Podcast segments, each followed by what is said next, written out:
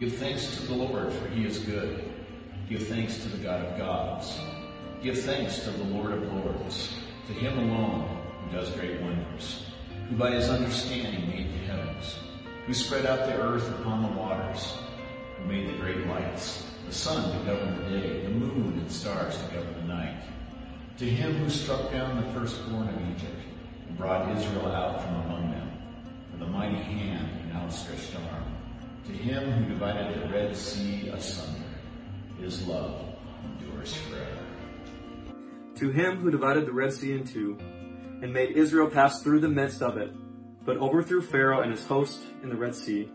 To him who led his people through the wilderness, to him who struck down great kings and killed mighty kings, Sihon king of the Amorites and Og king of Bashan, and gave their land as a heritage, a heritage to Israel his servant.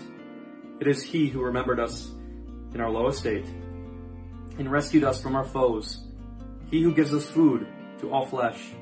Give thanks to the God of heaven, for his steadfast love endures forever. While this Thanksgiving might look different for many of us this year, may the words of Psalm 136 that you just heard be an encouragement and be a reminder that to the Jesus follower, Thanksgiving is more than just an event or a day, but Thanksgiving is a way of life. It is a practice even.